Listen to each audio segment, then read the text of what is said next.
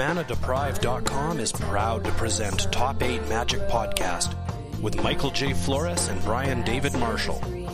Brought to your ears thanks to FacetoFaceGames.com.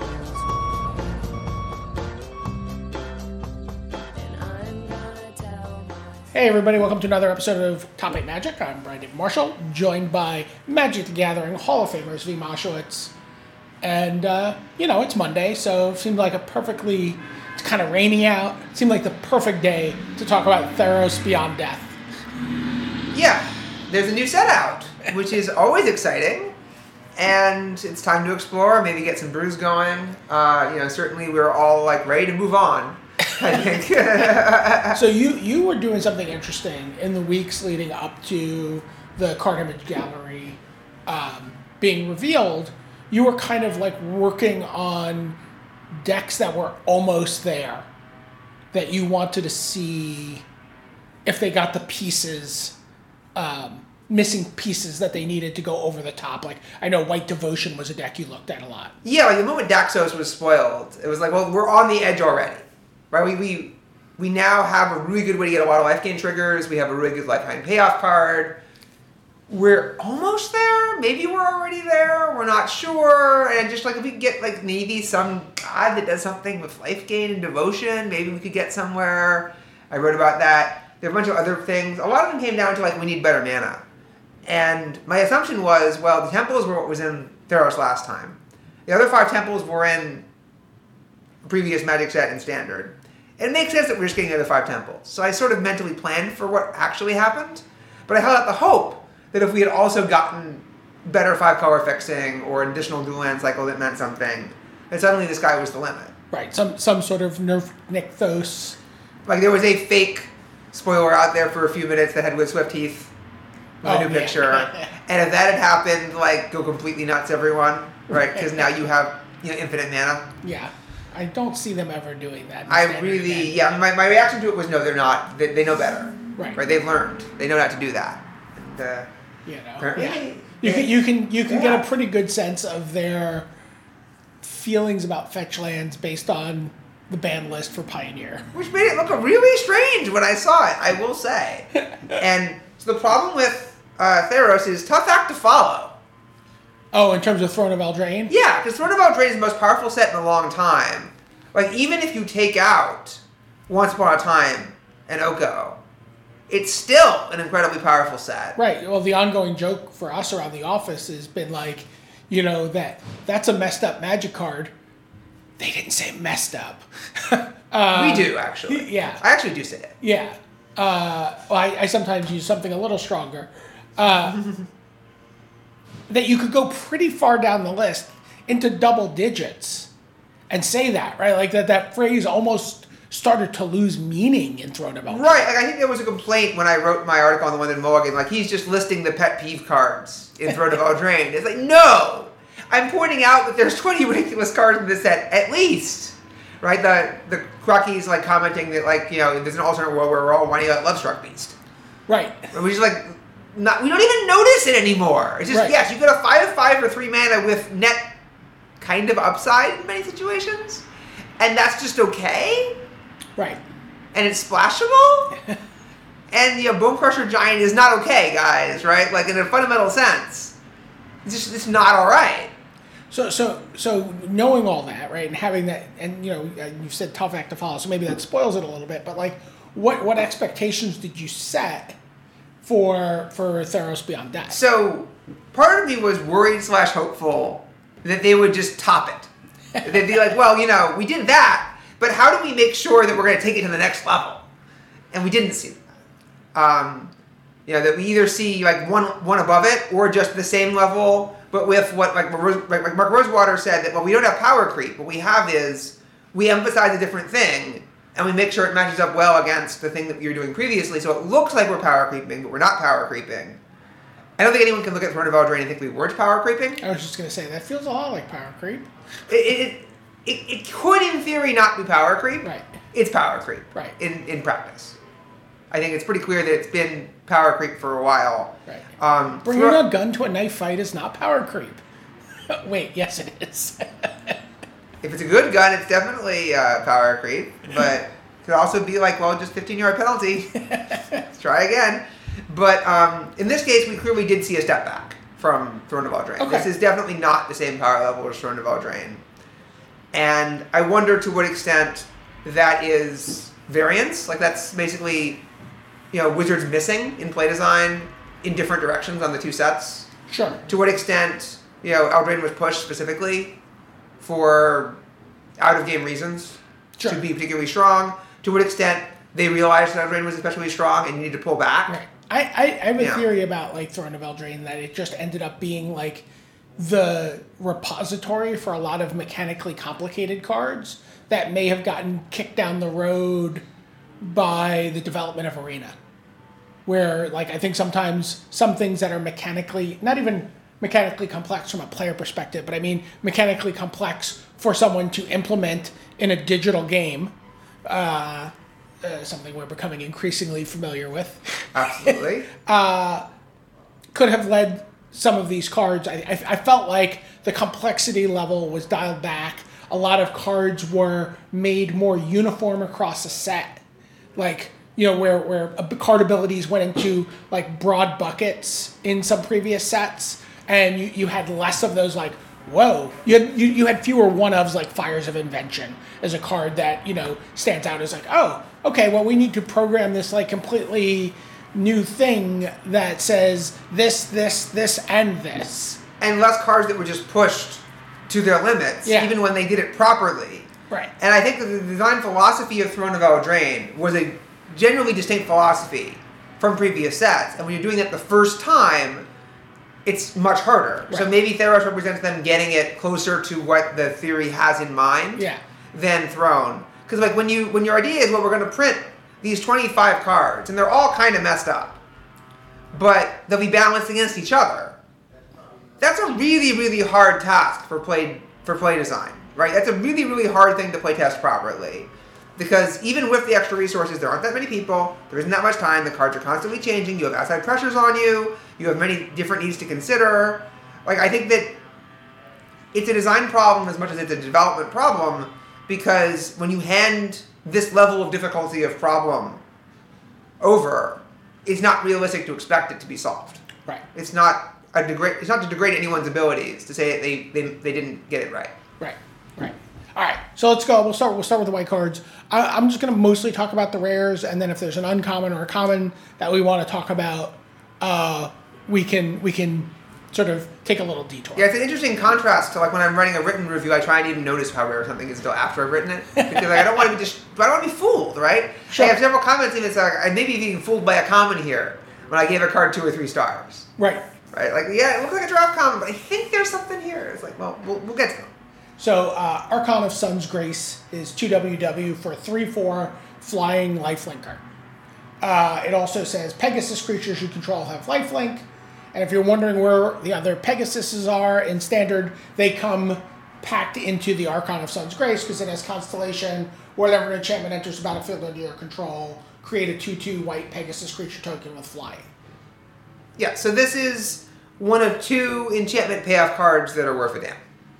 Right. Basically, there's the Setessan Champion. Right. Uh, the green card that was spoiled pretty early. Right. That gets plus one plus one, and you draw a card every time an enchantment comes into play. And there's Archon of Sun's Grace. And it feels like every other enchantment card is kind of like trying to make fetch happen. Right. Like it's just not giving you enough to be interesting. These two are planting flags that mean something, Right. right? That say, if I could actually find enough enchantments that I want to play anyway, that are reasonable cards, I could be in business. Right. Um, So just just correct me, and I, I know Commander is not your thing, of course. but with Enchanted Evening in play, you make Infinite Pegasus or Pegasi, as it were. I mean that that might well be true. So at the turn, you know, turn five without Excel, make Infinite Pegasi, and now everyone else has one turn to find something that matters, or two turns before the Right. the Enchanted Evening showed up. So yeah, that's definitely a thing one could try and do. No, this card is obviously very powerful, right? Like every you get a two-two flying potentially lifelinker if this thing lives. Double double white, and the casting cost is relevant, I assume, somewhat to devotion concerns. It's always weird in a devotion set because there are some decks where that's a liability and some decks where that's an asset. Right. You would much rather have this be one WWW, right? Like, well, I would in the mono white deck. I wouldn't in the white green deck. right. So the question is, am I trying to use both enabling cards, and I'm about enchantments, or am I about devotion, but notice the god and demigod are enchantments, and notice that say Alseid of Life's Bounty, which is a card we already skipped over, Sure. is also an enchantment that also has lifelink, and can also protect my key other creatures. Right. And maybe I have, you know, 12 natural enchantments, and I add in a Conclave Tribunal or three, and I'm kind of already in business, right? Maybe that's my plan. Or maybe my plan is to actually go multiple colors and go completely nuts. But then I have to find alternatives to the gods because the gods don't really work anymore. Right.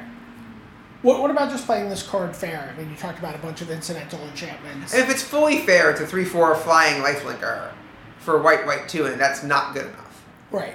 But it's still a six point swing every turn. It's not the worst. Right. So. And then, if, but if you get, I'm saying, but by when I'm saying fair, I'm saying that you're going to get two or three Pegasus off of this. yeah. Or you know, probably let's say let's say 1.75 Pegasus a game. Yeah, I don't think you're too ambitious here Yeah. with that kind of approach. Yeah. I think it's fine. And I don't think it's the place to make a living these days to Re- be reminds fine. me of to some extent of Kalitas. Now, Kalitas had a, a bunch of other um, huge advantages in terms of exiling cards, but you know, but it was the same thing: three four life linker for four mana that spit out twos depending on achieving certain things, you know, outside of the card's control. Yeah, I mean, if you're naturally going to be playing double digit numbers of enchantments anyway, Yeah, this is a very tempting four drop. They're just that four drops are expensive, and it's Right. hard to justify them, especially when they take a turn. Right. If you play this on turn four with no follow up because it's all you can do with all your mana, then they have a full turn to just remove a creature right, and no harm done. If it's going to be a problem, right, and that's not where you want to be. right. And also, like you know, board sweepers clean this up properly, right? If they Right. time wipe, back to square one. Right.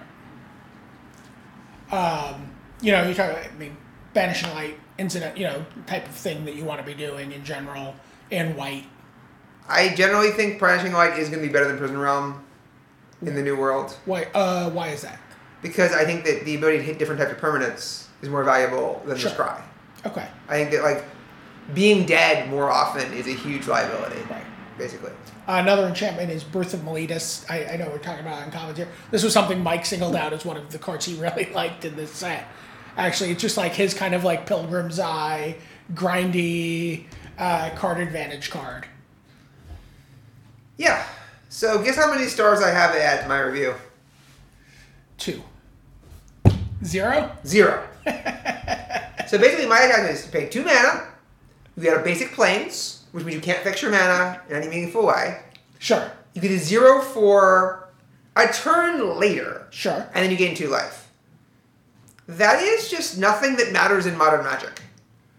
Right? You're using your turn, second turn to later get a zero for it doesn't really block that many Pil- things. Pilgrim's Eye has found its way into standard in every format that it's been legal. Pilgrim's Eye searches for any color, right? Sure.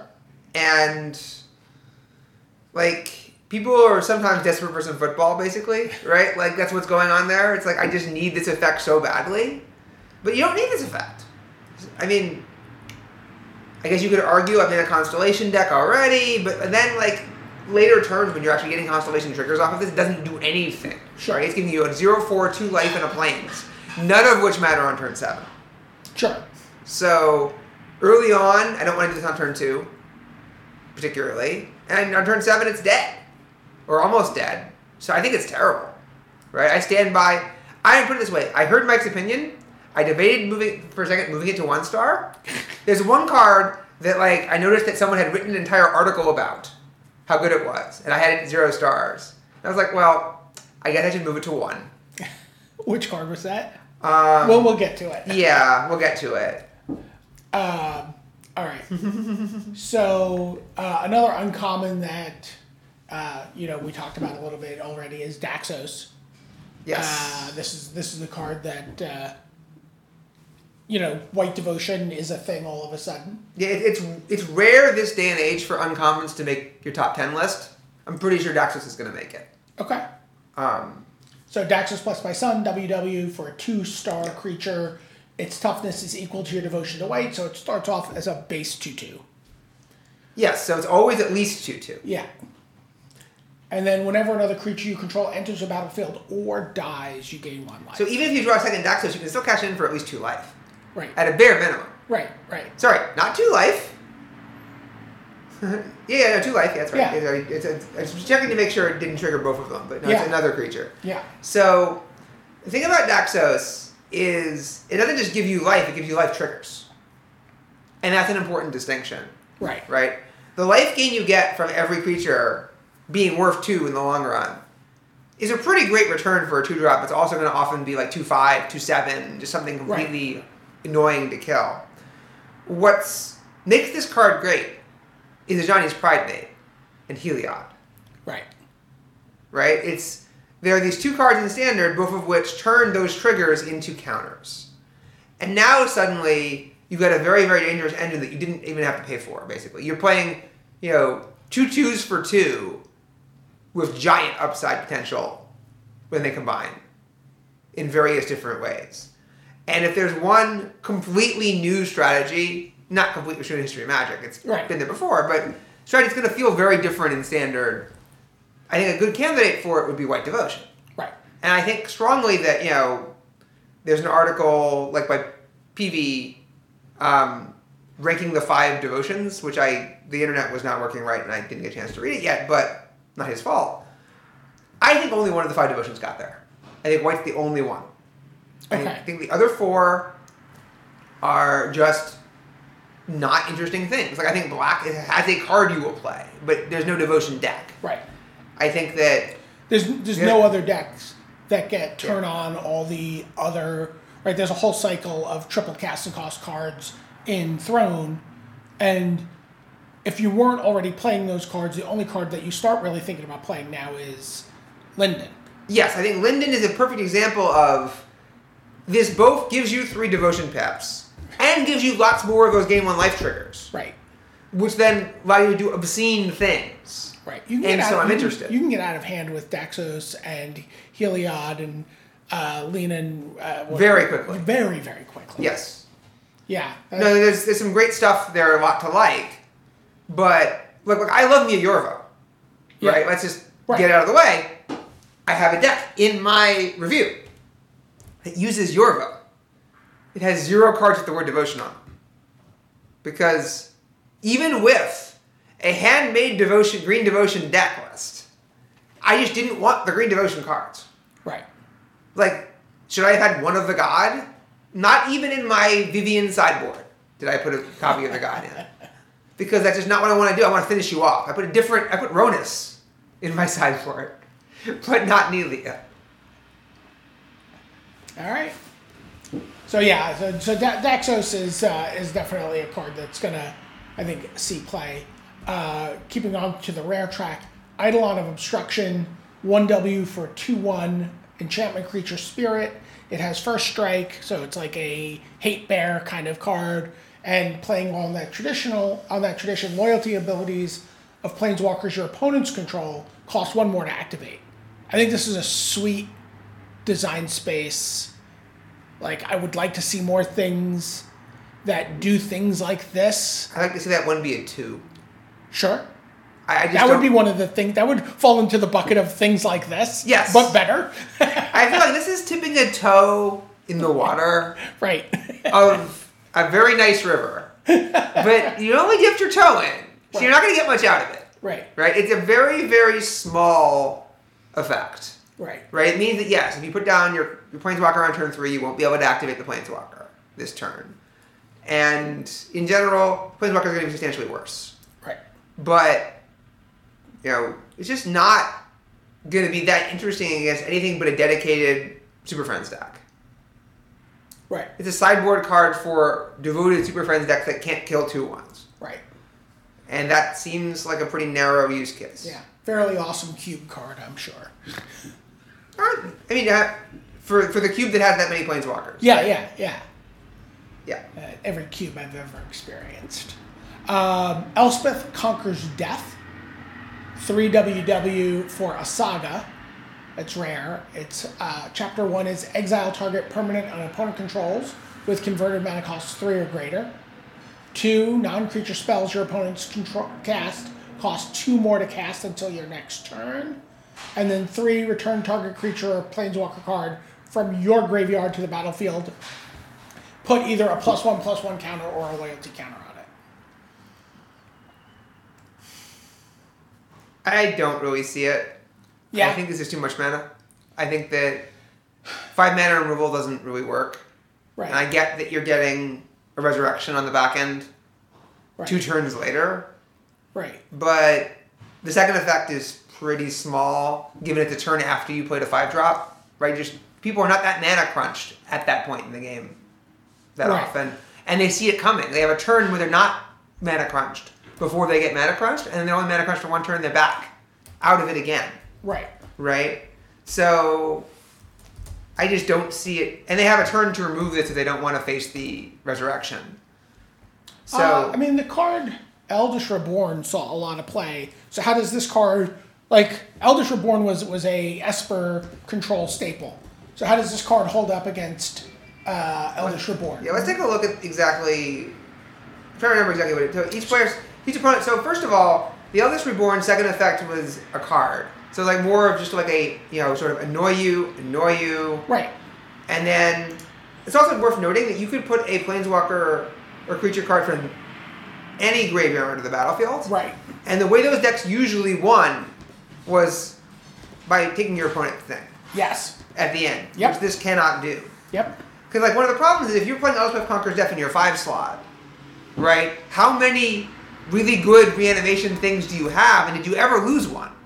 Right. What is it doing sitting in your yard, right? Right. Otherwise, these decks would be like, well, one of my four Teferis has to be dead, or I'm getting basically no value. Th- th- this this points in the direction of one of my complaints about the set is there's like escape cards everywhere in this format, but I don't feel like every color got good has good access to cards going into their graveyard other than through the normal course of play. Like I feel like the, the, those abilities are kind of basically, for the most You, part, wa- you wonder how early they knew Escape was coming. Because you see some cards that are very, a handful of like cards that are like amazingly great with Escape, which we'll talk about when we get to the appropriate synergies. And a lot of places where, yeah, you're just SOL on Escape synergy. Right, in, in some colors. Right. And I think it's I think it's fine to make some colors work for it, to make it an interesting dynamic, encourage you to play different you know, put but part of the problem is like they put the the good standard escape cards are in places where escape is easy. As opposed to places where escape is hard. Right, right. Like so they didn't actually make the interesting dynamic. They made a very basic, simple dynamic. Which is fine. But just like this is gonna hurt I mean we'll get- we'll get to Elspeth in a second, right? Right. She's the next card. Um, but yeah, I, I think that Elspeth Conquers Death, just there's the chances of getting back a five or a six drop. It's just not very high. Right. And also the, um, I mean, yes, the, the exile any permanent three or greater. I mean, it might it might hit something really awesome, but it also can miss Right. in an important way. Right. Yeah, why, why can't it return target creature or planeswalker from your graveyard or from your opponent's exile? Um, if it said from any graveyard, Yeah. I'd be willing to settle for that. Yeah. I, I mean, I, I think that dead is dead. Dead is not dead, but like truly dead is dead is dead. Like exiled cards just do not return in this set for at, at bare minimum. Fair. I would not allow that. Like, I still feel like Elspeth, like, you know, I'm just gonna call her Jean Grey. right? Like, my son, one of my son's names is Gideon. Yeah. I'm not worried. He'll be back. So let- let's talk about Elspeth. She's back. Elspeth, Yes. Sun's Nemesis, 2WW, 5 loyalty planeswalker, uh, minus 1 up to 2 target creature you control, get plus 2 plus 1. Minus 2, create two 1 1 white human soldier creature tokens. Minus 3, gain 5 life. And then it has escape four WW, exile four other cards from your graveyard. Yep. Um, so this is this is another pie of contention between you and Mike. This is this is this is me being bah humbug again. Yeah. Um, so like, there was a fact or fiction article on Star City where they asked if Elspeth Sun's Nemesis was amazing, right. and there was at least one person who said fact. Um, shall we say, without naming names or counting, a lot of people were initially super high on this card. I don't know if they still are. I, I, yeah, I, I want. I meant actually to follow up with Jerry Thompson because when I talked to Jerry during uh, the the last event I was at, which was the Command Fest, um, he was pretty high on it. I think you have now that we've seen Uro, Right. now that we've seen Polukranos, Right. and now that we've seen what's the red card's name again? Uh, yeah, I can't. Yeah, there's- there's- we'll get there. There's three Premiums. premium escape cards that seem much more exciting than Elspeth. Right. Maybe four if you count the black red card. And so you then have to ask the question. I mean, maybe more Am I- than that if you count the red card that gives everything escape. there. Oh, that that's a, that can be separate from. It's a separate kind of thing. Like you wouldn't put them in the same deck, Yeah. yeah. right? They're different designs. So you have to ask. Now that I've seen what they think escape can do, do I think Elspeth is great anymore, or have I recognized this isn't so great? Right. Because the other cards you pay more for them, but you get something awesome, right? Polukranos you get a 12-12. Right. that can fight things. Uro, you get like life and a card draw. And a land immediately. And, And- a land drop. And you get it again when you attack. You get something awesome. With Elspeth, you get this makeshift temporary planeswalker. Like she didn't conquer death. She just postponed it a little bit. She's kind of like a ghost. yeah, she's gonna. I think Elspeth's gonna die again, don't you? And again and again. It turns out death. You know, you can say that you can say what you want to the god of death. but The god of death says, "I'll wait." yeah. so, but just look at what you can do. Right, you get five planes. You get five loyalty to work with. You can. So the first line, giving two of your creatures plus one, plus two, plus one. You can take four power from your four drop onto the table, and chunk it. You know, chart it down. But that seems profoundly unexciting to me, even in an aggressive deck these days, because like you know you could play Questing Beast right. right? And you get four power on its own with no, no nothing, nothing unreliable, lots of bonus stuff. It's just not that. It's not a very exciting ability. Minus two, you get two one-one white human soldier tokens. Okay, so Elspeth's main mode in my mind is two tokens, two more tokens, burn the minus one to kill myself, so I can be recast later, and maybe I can do four damage with the minus one, and maybe I don't. Right. And minus three, I gain five life. The secondary mode is I gain five life, and then like I die, or So- I gain two. I make two tokens. I jump off the tokens, then I gain five life, or something like So that. So there's a couple interesting things about Elspeth to me. Yeah. One, first of all, the three the three minus abilities is I, I I like that design space, right? I'm not you know regardless of its execution here. Um, I was talking to Mike about the card. He was talking about the idea, of the play pattern of that you know when your opponent attacks it, and, I'm, and what I'm thinking about is this is not a planeswalker where maybe you feel like this never gets out of hand. Like I think it's a very interesting planeswalker in terms of like, do I actually bother attacking this? If this was an enchantment, would it be a problem card? If this was a saga, right? What if this was a saga, right? Like, you know, chapter one do this, chapter two do this. Right, or just it was like when when when when name comes into play, put five usefulness counters on it, right? And then like when no when the last usefulness counter was remove sacrifice, right? And then it had escape, like it would be better. Right, I wouldn't be scared of it if it couldn't be attacked. right. It just it's just not an exciting card. Like come yeah, and when you're paying six for this later, like I was just like I used to be a contender. I used to be somebody. Right? Remember me? I have a picture that I bought of the old Elspeth six, like the the print. Yeah, And she's like, remember when I used to stand tall and hold this at a better angle, and I just like plus one to make three to make three soldiers, or minus three to like kill everybody who mattered. Those were the days. Stupid god. Spoiler alert: Heliod wins. uh, Yeah. So you're, you're, you're, you haven't reappraised this upward. I don't think Elspeth conquers Death. Yeah. I think Death conquers Elspeth. All right. Now, uh, you mentioned Heliod wins. Heliod may be the first loser in Pioneer from this set. You know, we saw the announcement today. Well, so so when you're banned, right? It's a philosophical question. When you're banned in Pioneer, are you a winner or are you a loser? You're a loser because you're not being played. sort of long term loser moving forward, but you've experienced the taste of victory. you, you go to the Hall of Fame, Yeah. right? Just earlier than you wanted, and you don't have a choice in the matter. But you go to the Hall, Yeah. right? You broke it. You're like, but I want to play in PTQs. No, you You're, can't. You're qualified. you have to stop. There was this interaction with Walking Ballista. It was unfortunate. People started dying a lot on turn four. You got to stop. So uh, yeah, the Wizards announced you know no changes to Pioneer, but Ian sort of said we're aware of the interaction of Heliod, Sun Crowned. Uh, so two W for five five legendary enchantment creature god indestructible.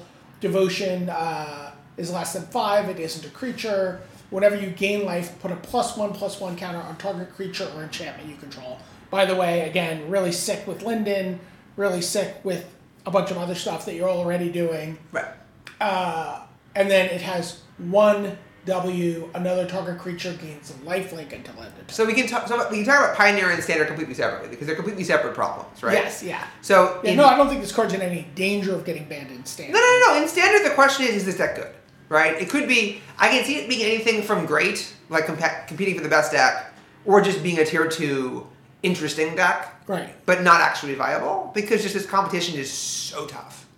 But if you look at Heliod, you say, okay, Ajani's Pridemate, right? As we talked about, Daxos, Heliod, you know, Linden. Linden, and then just round it out, you have lots of great choices.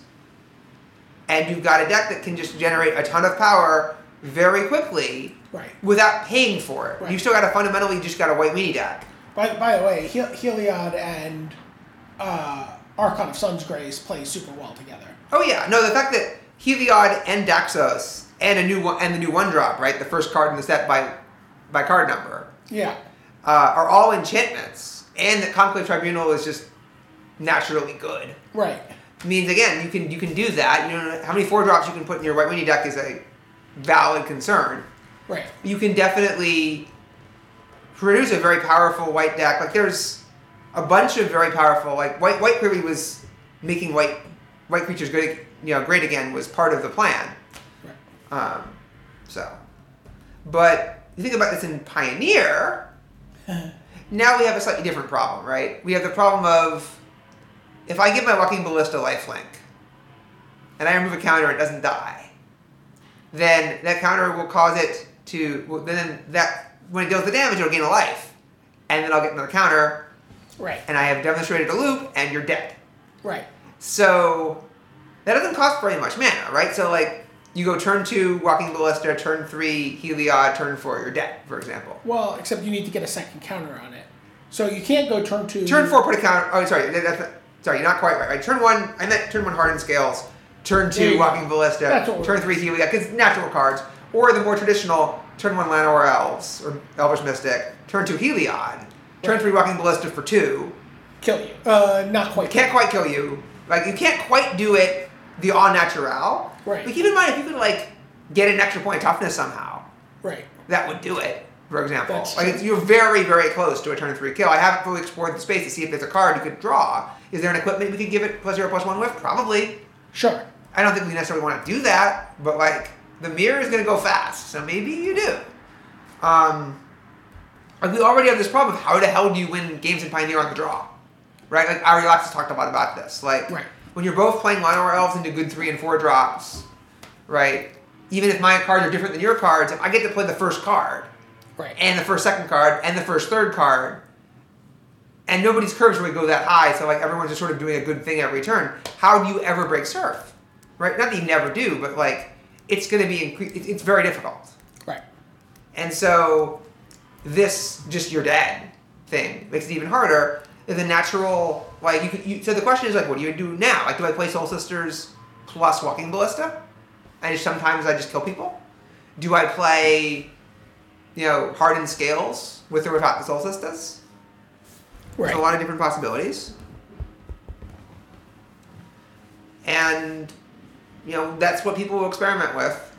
So, I, I would put it this way: if you are planning to go to Phoenix, I would be pretty nervous about playing this deck in terms of your legal ability to play it. Well, let's let's talk about you. I mean, you're someone who is always on the fence about going to a Magic tournament, right? Like Magic's not the the number one competitive priority for you at all times, like it used to be. Yeah, Right. I would say I'm So, is this has this affected your interest in going to the event? Yes. I followed so I followed into an equilibrium before the change in structure. Where I said to myself, okay, I'm enough into magic that if they have a professional tournament in the United States, like in, in Canada or Mexico would, would still be good. Like if they have one in reasonable flight, then I'm gonna go. And if they have one in Europe or Japan, right, or anywhere else around the world, that's too much. Like, unless it's an invitational. If I got no invitational, I would jump at the chance and I'd be very thrilled to go. Hi, Wizards. Uh, no matter when or where, you know, I would, and I would work my, my butt off to, to do well. But when you're talking about a pro tour, I was, I just, I just can't justify the jet lag. I can't justify the expense and the time away from my job and my family.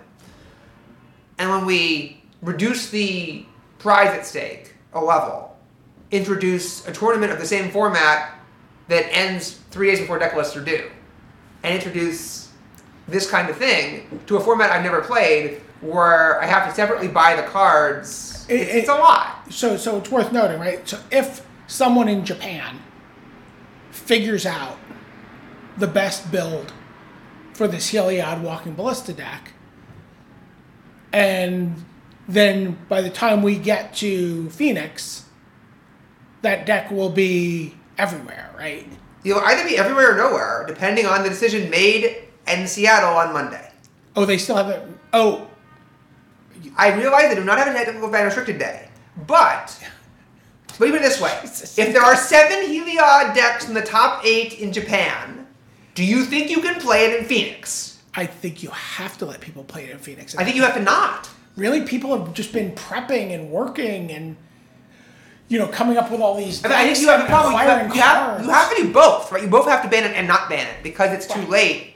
But also, because they can't physically get the cards potentially, the cards are so expensive. Well, but also, like you know, you're facing a disaster. Right, If it was but- seven last time, it might be eight this time. right well let's take let's take the the opposite of that scenario that only one copy of the deck does well Yes. but it's clearly like oh yeah That's he- gonna be right. he he broke it He broke it. Right. This is- Yukuhiro shows up. It's completely different from everyone else's build. We're like, oh yeah, this, he's just right. Right. Yeah. And that's exactly the he I was thinking of. Yep. It wasn't me using, you know, gendered pronouns No, randomly. no, no. I was absolutely thinking of Ken. Our Yukuhiro once again rides to the rescue and comes up with something. And uh, yeah, and then and then everyone's like, okay, uh, this is clearly the deck. I'm gonna audible to it. I have my cards with me, and everyone switches to that deck. That, that seemed like a case of you have three days to figure out what to do about it. Like, and there's an interesting deck versus counter deck scenario, and maybe it is just there's no counter, but like you're willing to find So out. you're, you're you're happier with that scenario. I'm happy. I- I'm happier. I'm happy with a very different tournament in the two tournaments. Like a repeat of a disaster seems like a disaster. to me. Right. But the problem comes back to I mean, you could still also, I assume, just say we're locking in all deck lists. If you're playing in Phoenix, and or you're playing in Japan, your deck registration day is the same. that would be nice. I asked for that. Didn't get it. Right. It was too. No, I mean, I, I would. I I asked for that solution Right. right before I knew that this was going to happen. I said, if you're going to do different weeks, we need to have the same deck line, deck list deadline, or I'm in this. Like, I hate this position where you have to prepare and work your ass off to be ready to then work your ass off specifically in this final week with no flexibility because the information that you need Yeah. is locked down until like very very close to the end. Right. It used to be like when I won Tokyo, when I got my top eights in New Jersey and Chicago, I locked those decks in with weeks to go. I spent the last few weeks relaxing, catching up on sleep, thinking about detailed sideboard plans, taking test draws, like just mentally getting in the right space. And you can't do that anymore because things change too fast.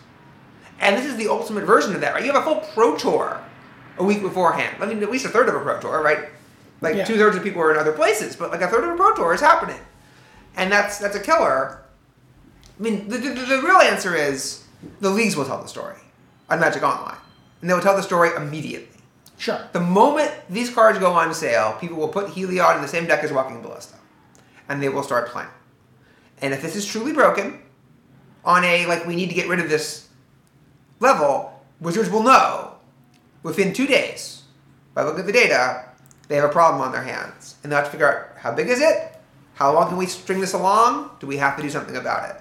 This is what happened with, um, you know, the um, the Saheeli Rai combo, right? Right. was they announced they weren't doing they weren't banning it. I, among other people, said, You're insane, you have to ban this. This is gonna ruin everything. and then several days later they're like, Well we checked the link and it turns out it's ruining everything. and so we're gonna eat some crow and do the right thing. To their credit. To their great credit, right? They backed down. 'Cause it's so much harder after you say you're not gonna do something. Right. To admit that you actually have to do it Right. and I have great respect for doing it anyway. Right? I don't hold it against them that they said they weren't going to do it. I give them credit for doing it anyway. You know, maybe not as much credit in some important sense as doing it in the first place, but like it's actually a harder thing to do. And you and you feel you feel like there was like an unwritten asterisk in Ian Duke's announcement. I know it was almost written. I know he said like we don't plan to do this. We don't plan to take action. We, we we we want to wait and then make an assessment later. And I think that's the right attitude. Right. right? You absolutely don't want to take preemptive action. I think banning the card now, today, would be wrong, Right. right? Because you don't know. Like, that two day period, But you want an intervening if between Tokyo and Phoenix. yes, that two day period is fun as hell, also. Yeah. That short period where if you want to, you can just go ahead and break Pioneer in half. And maybe you maybe it can be done, and maybe it can't be done. Right. And maybe you can play anti-Heliod for two days. Who knows? Anything in flux is going to be fun. Right. The problem is going to be you need to be willing to admit quickly it doesn't work for you. And again, I have no problem printing Heliod into a probable banning, Right. regardless of which card gets banned. Right. You just have to be willing to admit it. Right.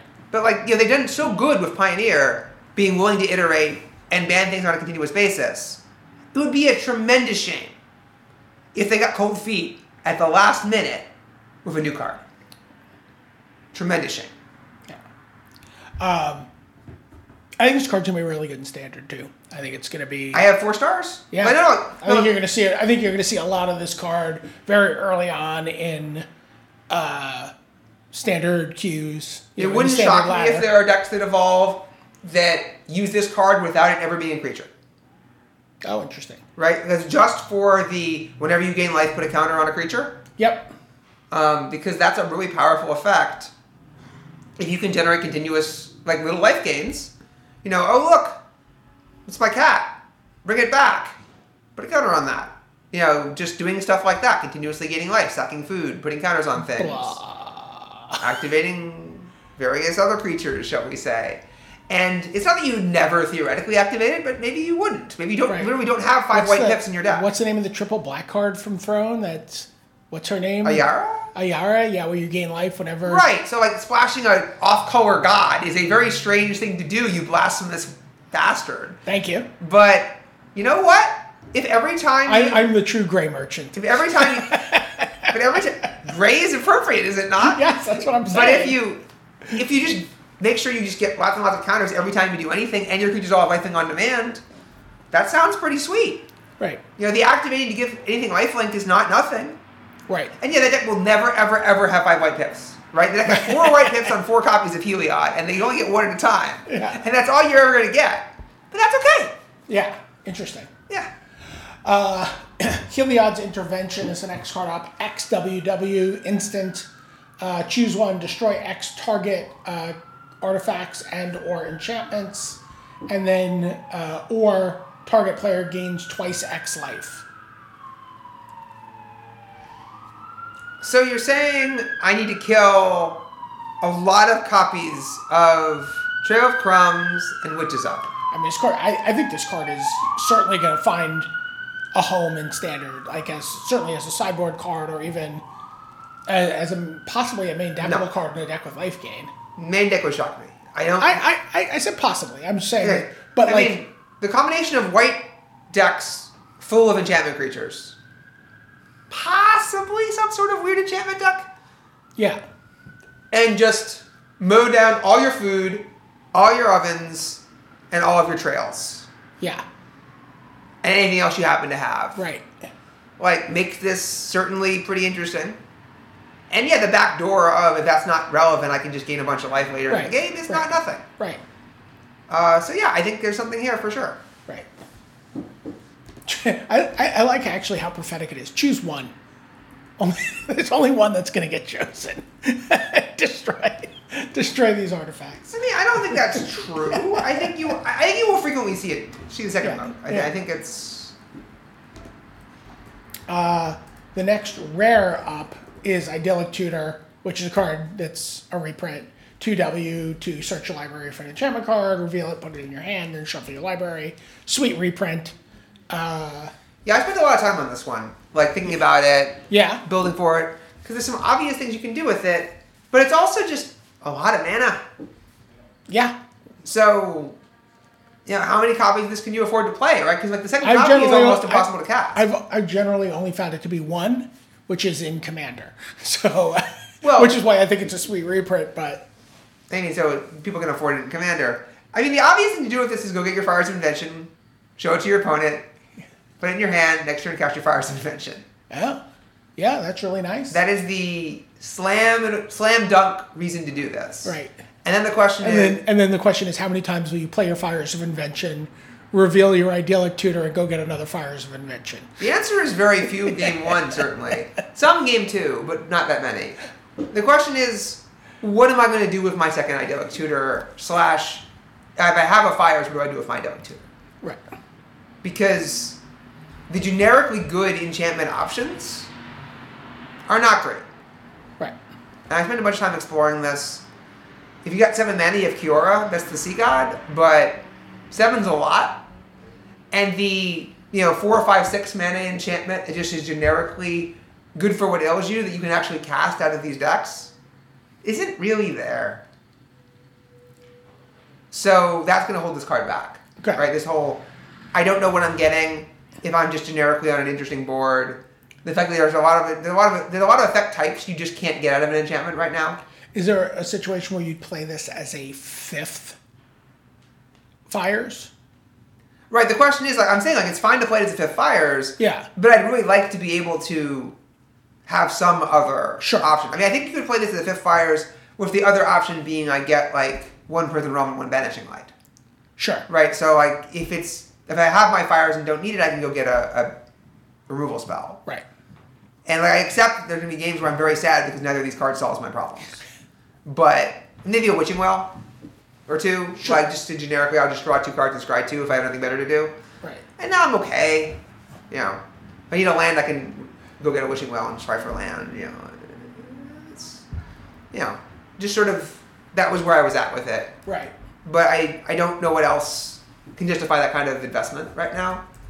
Um, other possibilities are like if my wilderness export maybe Witching Well is actually an artifact, so oh that's disappointing. Yeah. I, I keep I keep getting gotten by that right. Like Yeah. they, they, there are so many cards in that set that are just like that don't. Yeah. If it's blue, it should be an enchantment. That's always my philosophy, right? Like I don't like colored artifacts in general. Yeah, I, I think. Uh, um,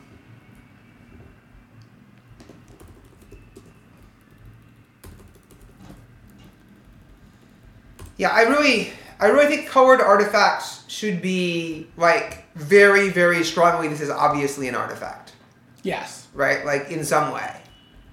And witching well, you could say, well, it's a well. Obviously, it's a thing. Right. But like, magic's full of metaphor, right? Like magic is not like real, real. Like it made sense as an enchantment, Right. right? I don't know. I'm just, it's frustrating. Yeah. Uh, So Omen of the Sea, same idea. Yeah. but yeah. ju- ju- jumping jumping ahead uh, to the next rare, we get Shatter the Sky, which is for WW. Uh, every player who controls a creature with power four or greater draws a card. Eh. Then destroy all creatures. Yay! I like destroying all creatures, and I like paying four mana to do that. yeah. I like it a lot. Yes, this is uh, a very uh, low cost uh, sweeper. You know, we've seen, you know, Kaya's Wrath, very difficult to cast, very, very limited in terms of what decks it can go into. Um, same thing with Time Wipe or whatever. Not ti- is it Time Wipe? Yeah, Yeah. Time Wipe. Uh, we've seen conditional wraths in terms of like, so this this is this is pretty much get it all. If you're playing a big green deck, you get to draw a card. And if not, there'll be definitely times when it's like, okay, it's just giraffe. There'll be times where it's like, I kill your five creatures, but you get a card. Thanks. I really appreciate that. You're very thoughtful. Other times, you'll get a card too. Right. Like, imagine this card in Fires, right? Which is the deck that naturally wants sweepers. Well, if I lost a creature, I'm getting compensated. Right, right, right. Yeah. Though uh, I mean, how, how ubiquitous do you think this card's going to be in standard? I think reasonably ubiquitous. I mean, it's not going to be everywhere because it's double white, and wrath effects are usually like not something that many decks want. But certainly, I think it's an excellent sideboard card for a lot of people. Right? It's if you notice that you're up against an actual weenie deck where this will not give them a card, it's just a gift. Oh yeah, If you're up against a deck which is going to spam the board with enough creatures that you don't, care, or, you, or just a lot of decks are just like they're these decks are harmless after turn five, right? Think- like think about all- have all the cards you want. I don't care anymore. think about all the times you're up against an aggro deck uh, in this current standard like wave, and you're like, I really need my fourth land to be either black or white and come into play untapped.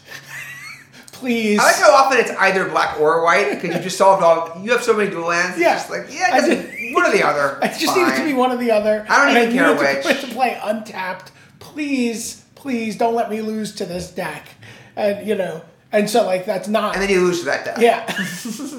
you know, not not not. Uh, I mean, you still need the land to come into play untapped here, but you know what I mean. Yes, It's, but that's- it's you're re- you're removing one whole like wave of work. But your deck can have a lot less tapped lands now that you don't need all that mana requirements. yeah, yeah. So this helps a lot. I think this is a great card. I think it'll see a lot of play. Wait, what did you give this? I think it's. I think I'm at three, but like, you know, it doesn't mean I'm. You know, certainly if I had to, um, if I had to think about it, like, I wanted to reserve my white four stars for Daxos and Heliod, but yeah, this is not a bad candidate. It's a very, very good card. Um, part of the problem is sort of you don't know how to calibrate because like you're comparing to Throne of Eldraine in terms of like what's exciting. But I think this is a really, I think this is a really great card. I think that people should be excited. Right. Yeah, this card plays really nicely, by the way, with Taranika, Akroan veteran. Also plays it really nice with gods. Yeah. But One um, WW for a 3 3 legendary creature, human soldier. Vigilance, whenever it attacks, untap another target creature you control. Until end of turn, that creature has base power and toughness 4 4. And But Taranika will die when the sky is scattered, Oh no! But your other creature will not. and you will draw a card. And you will draw a card. Yeah. So there are it's like advantages. drawing two cards. It's like two cards. Yay. Um, so this is the classic problem of creatures are so good, and there are so many things I have to do today. this actually makes my deck. Right. Like I'm not denying that like this plus a one drop attacking for seven is kind of nutty, Right. you know, for no work. And it keeps its text box, so maybe it does more than that. Right. and it has vigilance and it gives it does so many cool things and yet my first draft of the deck didn't make the cut. There's just, just too many other things i needed it's in the heliod slot and i'm busy it doesn't mean that's right Yeah. Like, if you don't try it you're What, making you're, what did you're you give this? Like a two? i mean three stars like it's Oh, a okay. very good card Okay. like it's it's just not going to be where it needs to be necessarily to win the battles it has to win, right? In terms of like being better than the other things around it. Right. That's the key. Well, let's uh, move on to blue here. Yeah. And uh, the first card that comes up in the rare slot here. Well, let's let's talk about uncommon. Aller, Al, Alirios Enraptured. Why? I don't know, just because we were talking about a little bit about top-down design. This is their attempt to. Oh, oh, for flavor reasons. Okay. Yeah, yeah, Because yeah. Clear, I was like, this is not that good. Like, Yeah, I don't know yeah, why yeah. we're talking about This, Yeah, yeah. We were just talking about this idea, like. You Oh yeah, it's that story. like I mean, there's so many cards like that in the set, right? It's Right. like, oh yeah, it's the guy who sees his reflection and then dies. Yeah. Yeah. With the flavor text in case you missed it. Right. Like. uh, two to two U for two three enters the battlefield tapped. Uh, the other reason I wanted to mention it is because how many you know this is a card that should have some meaning for you. Reflection tokens. They're on Reflections. size. Should be two two. Also, reflections are two two. I thought we covered this. Like I like the three two versus two three thing. It's a mirror. Like I get Yeah. it. Yeah. Like if they change the names to the proper names, could you just like use this use this set in like just a history class? Maybe. um, all right, let, let's I go. forget Alirios' real name.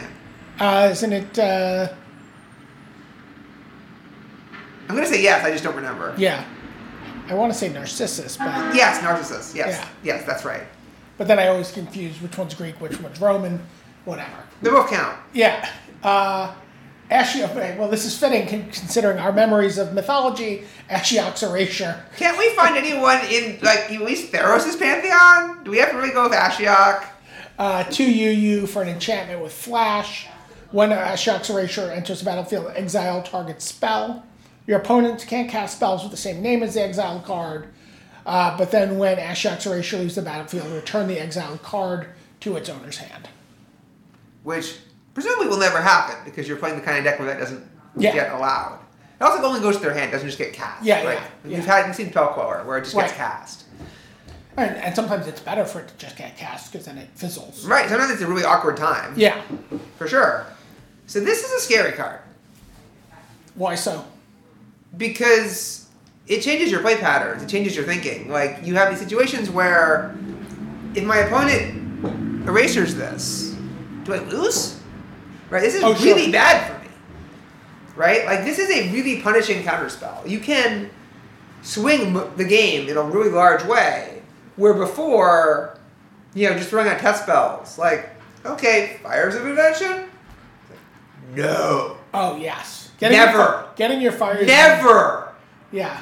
You know, like You really want to be on the play of this game. Hydroid Krasis for two?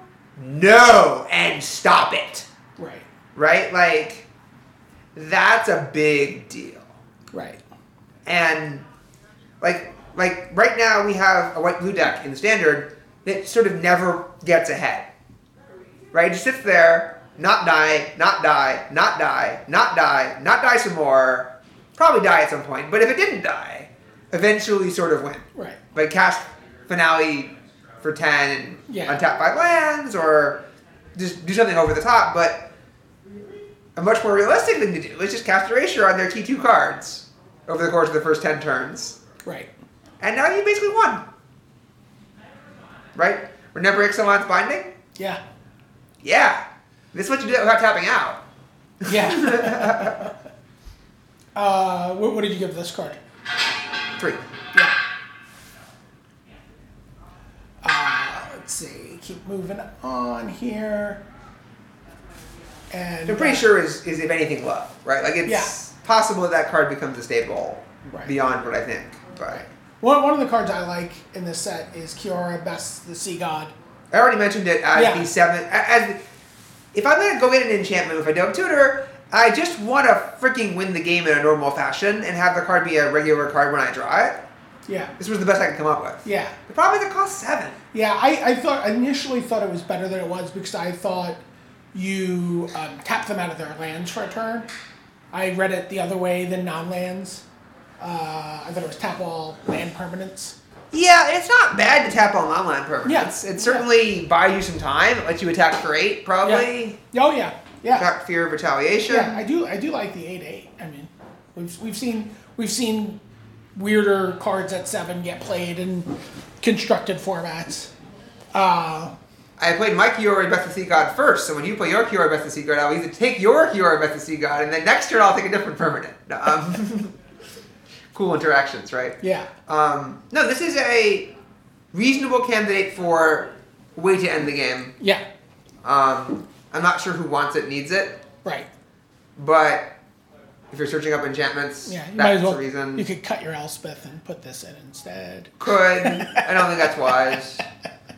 I have another candidate for what you cut your Elspeth for. Okay. That's coming up later. Uh, but yeah, I, I like this card. I think it's I think it's pretty Yeah. sweet. And you probably keep one Elspeth around just in case they're bringing counter spells. Yeah. Like, you know, you want you want one something. Yeah, But like, I wouldn't play Elspeth over Lochmere Serpent, for example, in that role. Sure. Uh, That's another damning comparison for Elspeth, right? Like, they cost six mana. Like, Elspeth technically comes down four, but in general, they both cost six mana. Lochmere Serpent, they have to kill. right. And it wipes out their graveyard in the meantime. Like, every time it comes back up. And it's a flash card. And it starts drawing you cards. Yeah. So much better. Yeah. Plays so much better. I'm, I have sort of like we only have a few more days of Throne of Eldraine draft. Your mileage may vary. Uh, I'm still trying to find out the latest in a draft in a first pack I can switch, or the latest in a draft I can switch into blue black on a serpent. Definitely pack two. I've definitely done it in pack two. I've definitely. I haven't done both colors in pack three. I've done one of them all the time. Yeah, yeah. Uh, that card is is ridiculous. Um, Nadir Kraken. That's another card I really like. I don't know if it's good or not. I just like the card. One UU for a 2 3 Kraken. Whenever you draw a card, you may pay one. If you do, put a plus one plus one counter on the Kraken and create a 1 1 blue tentacle creature token. Yeah, I have a wide range of uncertainty about this as well. Um, because it's like one of those cards, it can take over a game, Right. right? You get two power and two toughness and an extra blocker in some combination every turn. If you're cantripping, you're drawing extra cards, you can do it more. Costs mana to do it. You spend a turn exposing a 2 3 most of the time, it's just there. It's slow. Yep. So I don't know. Right? Is this good enough? But then I feel like I feel like this card is somehow like the control version counterpoint to Legion Warboss. Like Yeah. you're like this is a card. There's like two or three of them in your sideboard, and there's some matchup that you're just like I can't. Turn three Kraken, turn four make a count add a counter play on the Kraken, next turn untap Kraken, Kraken, play another land, Yeah, go. yeah. You're just Uh. like after sideboard, you're like you're so freaking dead. but it's gonna take a little while. That it will. It, it, it's a it's a very, very reasonable card. I certainly think it will find some homes eventually. Um, Yeah. Yeah. But but do you, I mean do you agree with that sort of com- like obviously they don't go into the same spots, but against like a like the same role in a lot of ways that a Legion Warboss fills for for red decks. Yeah, Or decks. it's, a card that can take over the game if people aren't ready for it. Yeah. So if people aren't planning to deal with that, it's very strong. I think that's a fair, fair description. Yeah. Uh, moving on, we get to Protean Thaumaturge, which is a 1 1 for blue and 1. And then, whenever a constel- uh, has Constellation, whenever an enchantment enters the battlefield under your control, you may have the Thaumaturge become a copy of another target creature, except it has this ability. No. Okay, we'll keep moving on. Yeah, I just know, right? Like we've seen so many copies of cards that try to do this kind of thing, and they never work. Many of them were better. Um, Here's, here's a card Thassa Deep Dwelling. Not so sure. 3U. You're not so sure if it's a card? No, I mean, I see Thassa, and immediately my expectations go up. mine too, and yet Uh, and so this is also a god. Uh, indestructible, 6 5. As long as your devotion is less than 5, it isn't a creature. At the beginning of your end step, upsi- exile up to one other target creature you control, then return that card to the battlefield under your control. Uh, so it's got a flicker ability. So let me let me ask you a would you rather? Would Let me, you ra- let me finish the card Yeah, yeah. quickly. Sorry, yeah. 3U, tap another target creature. Would you rather pay three mana for Thassa Deep Dwelling, or four mana for the old Thassa? I would. I will buy all Thassa at four mana. That's right, isn't it? I rest my case. Right? That's a that's a different card than this one. That's a very different card than this one. Um, I boy, you know, I'm such a sucker for this effect. Like this is something that I, I love. You know, like Brago and like I love anything with with like that flicker ability. I haven't really seen anything that I want to do with this yet. Look, nobody is saying this can't be your commander. Yeah, well, I mean, if I show up with a mono blue commander, people usually yell at me. So that's they, they Alright, have people- they have some told me. people are saying this can't be your commander. yeah, some people have. But said, I nobody is saying this can't do things Right. in other formats. yes, Where winning efficiently is not your priority. yes, this is But this is not a good card. yeah, This to me is a miss. And like there's some cards that are not going to be good. I get that. Not Yeah. all of your mythics can be good. but you feel like the the the floor has been set pretty high for Thassa's. I think that it's pretty unfortunate when Thassa is bad. Like, I think that Thassa was an iconic card from Theros. We came back. One of the things we're excited by are these gods. Right. And when four of the five gods aren't that good, right? Yeah. Like, this isn't even the best blue god in standard at that mana cost. Right. And it's not remotely close. Kefnet is so much better. Right. All right, well, let's see what the other Thassa cards have to offer us also at Rare. Thassa's Intervention, XUU. Uh, instant, choose one, look at the top X cards of your library, put up to two of them into your hand, and the rest on the bottom of your library in a random order. Or counter target spell unless its controller pays X, twice X. So at three mana, this is miscalculate. At four mana, it's Let's just calculate or cantrip. yeah, At four mana, it's draw two. Right, it, it's it's Yeah. inspiration or it's um.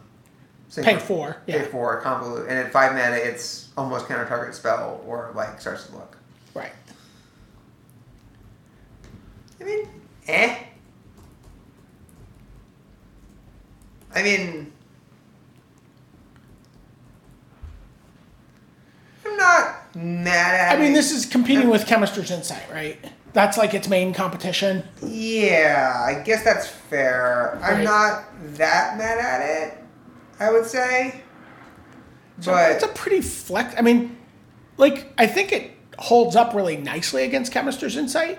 Like Chem- Chemister's Insight is obviously a better card, you know, in terms of like going forward in the game, but in terms of flexibility in your hand, yeah, uh, this card's pretty interesting. I, I you know, I, I like this at four mana quite a bit.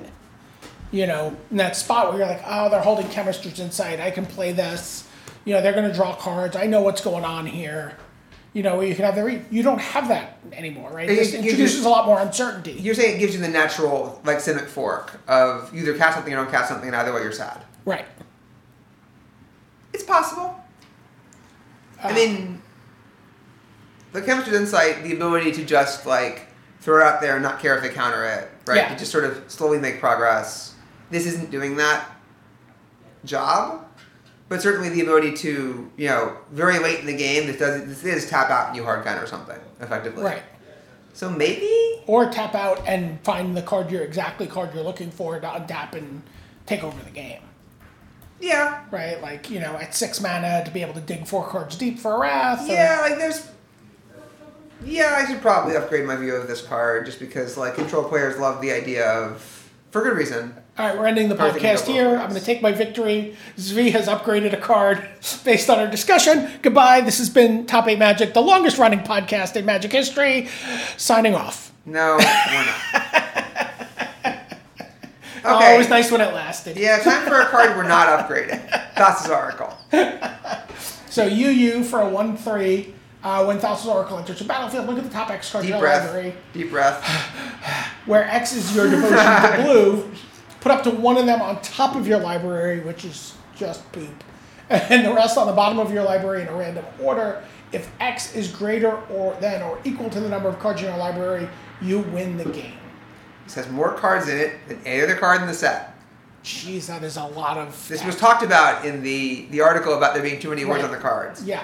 And I believe the explanation was this is part of a deck in standard, and it's doing important work. All those words are doing important work, including important flavor work. And the card is worthwhile, so we're going to pay the cost and get this card into the set as is. Right. So the important work is UU in the upper right corner because you want to turn on Thassa. no, you don't. Well, Why would you want to do that? Well, because well, you, you well, you might not want to turn on, but you do get to keep digging every turn with this with Thassa, I guess. right? Like I mean, you don't, right? Because they just kill it. But such a pessimist. Yes. you tapped out on turn four to play Thassa. Yeah. Um. But also, like, nothing happened when you did that.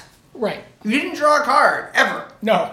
Just put it Like, wouldn't you have the Thobogger Bolus? I, Right? Like,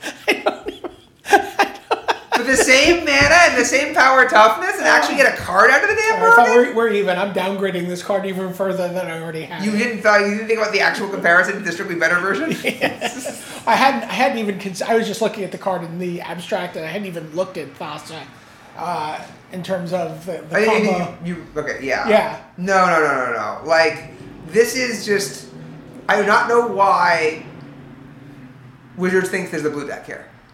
Cause there isn't. Yeah. Yeah. Yeah. I'm not sure. Well, I guess maybe. This is one of those I'll proverbially eat my hat if I'm wrong. So, so what I'm wondering is if this isn't a the self mill deck that you self mill yourself, uh, doing so generating as many pips as you can with drowned secrets, um, Merf, Mer, Merfolk Secret Keeper. I know we're doing this the hard way, one pip at a time. Uh, not sure what other cards we're putting in and then you stick this and try to win. Yeah, I, I Jace, Wielder of Mysteries. oh, okay. Now I was doing the twiddle my thumbs and whistle yeah. thing in the background, being like, "Oh, wait till you're done." I already went I- for this one. I, thought that was processing. I no, thought no, that was just a you know, you finish, you're, you're having fun. I'm not going to stop you. yeah, but I, that's the only thing I Right, can think of as far If as this like- wasn't on a card in standard already, I can understand putting it on a card Right. because self mill needs the ability to somehow laboratory maniac. right, But it already has it. Right.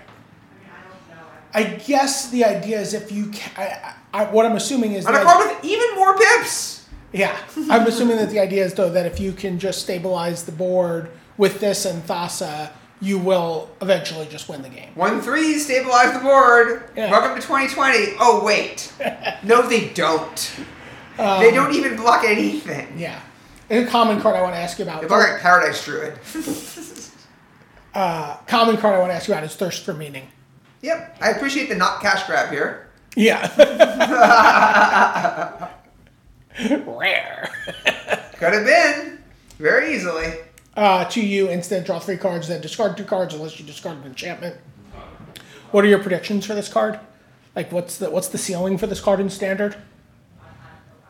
It being good. It's not great. Like it's look, it's it's a better than divination if you have enough enchantments in your deck. Sure. Right. It's an instant. It draws three, discards one. Discarding one or even discarding two isn't even bad. Sometimes not. Sometimes Yeah. it's fine. But I just don't believe in the enchantments. That's well. That's yeah. That's that's why I'm asking about what the, what do you think the ceiling is? 'cause- The ceiling is the enchantments are good and fit in the same deck that wants to draw cards. And then the card is fine. It's draw three, discard one half, you know, 1.4, 1.3. But I'm not. I remember Thirst for Knowledge, right? Like the original, yeah. which I, I, I much more sympathize with than Thirst for Meaning, personally. Yeah. Just on a, you know, flavor level. Uh, I don't think it was that big a deal. Like, it was a good card. And you played it. But, like, it was never, like, where it's all at. It's just sort of, okay, that's what you do. And it's better than the alternative, so you play it. And it's a nice thing to have and encourage you to play the artifact set. Yeah. It doesn't get me that far towards where we're going, though. Yeah. Um, so Thryx the Sudden Storm, 3 UU for a 4 5 Flash Flyer, legendary creature. Uh, spells you ca- ca- cast with converted mana cost five or greater cost one less to cast and can't be countered. It's cute. So I'm curious, and I'm not expecting you to necessarily have the answer here. So Thassa's intervention, right? If I say I'm going to cast it for where, My understanding is as long as it was you announce X of three or more and it, it gets. then I only have to pay four. Yeah. Okay. Yeah. Yeah. Um. I don't think that's a particularly exciting application. Yeah, yeah. No, I'm just I was just curious more than Yeah. anything. I think it's a case of you know. I'm not sure where you want this card. It's counterable. Yes. Setting up A can't be countered. Can be killed in response to make the card counterable. The discount of one on really expensive things is generally not very exciting. You know, a lot of reasons to not like this card. Sure. You know, there's an exact situation in which this card's interesting. Probably. I wish it wasn't legendary. Sure. Kind of like an unnecessary sad and feel bad that I can't just like use this discount another copy Yeah. and then go off the races. Like what were we afraid of exactly? Yeah. There's a bunch of cards like that where it's like this card works great in multiple, let's make it a legend. like why? This doesn't seem like a legendary kind of thing to happen. Yeah. I mean, I guess there's some legend they're co- there actual some like Greek legend they're they're copying, but like come on. Uh, Wavebreak Hippocamp. to you for a 2 2 enchantment creature, horsefish. uh, which sounds like an exclamation done in small towns. Horsefish. or an skit. Yeah.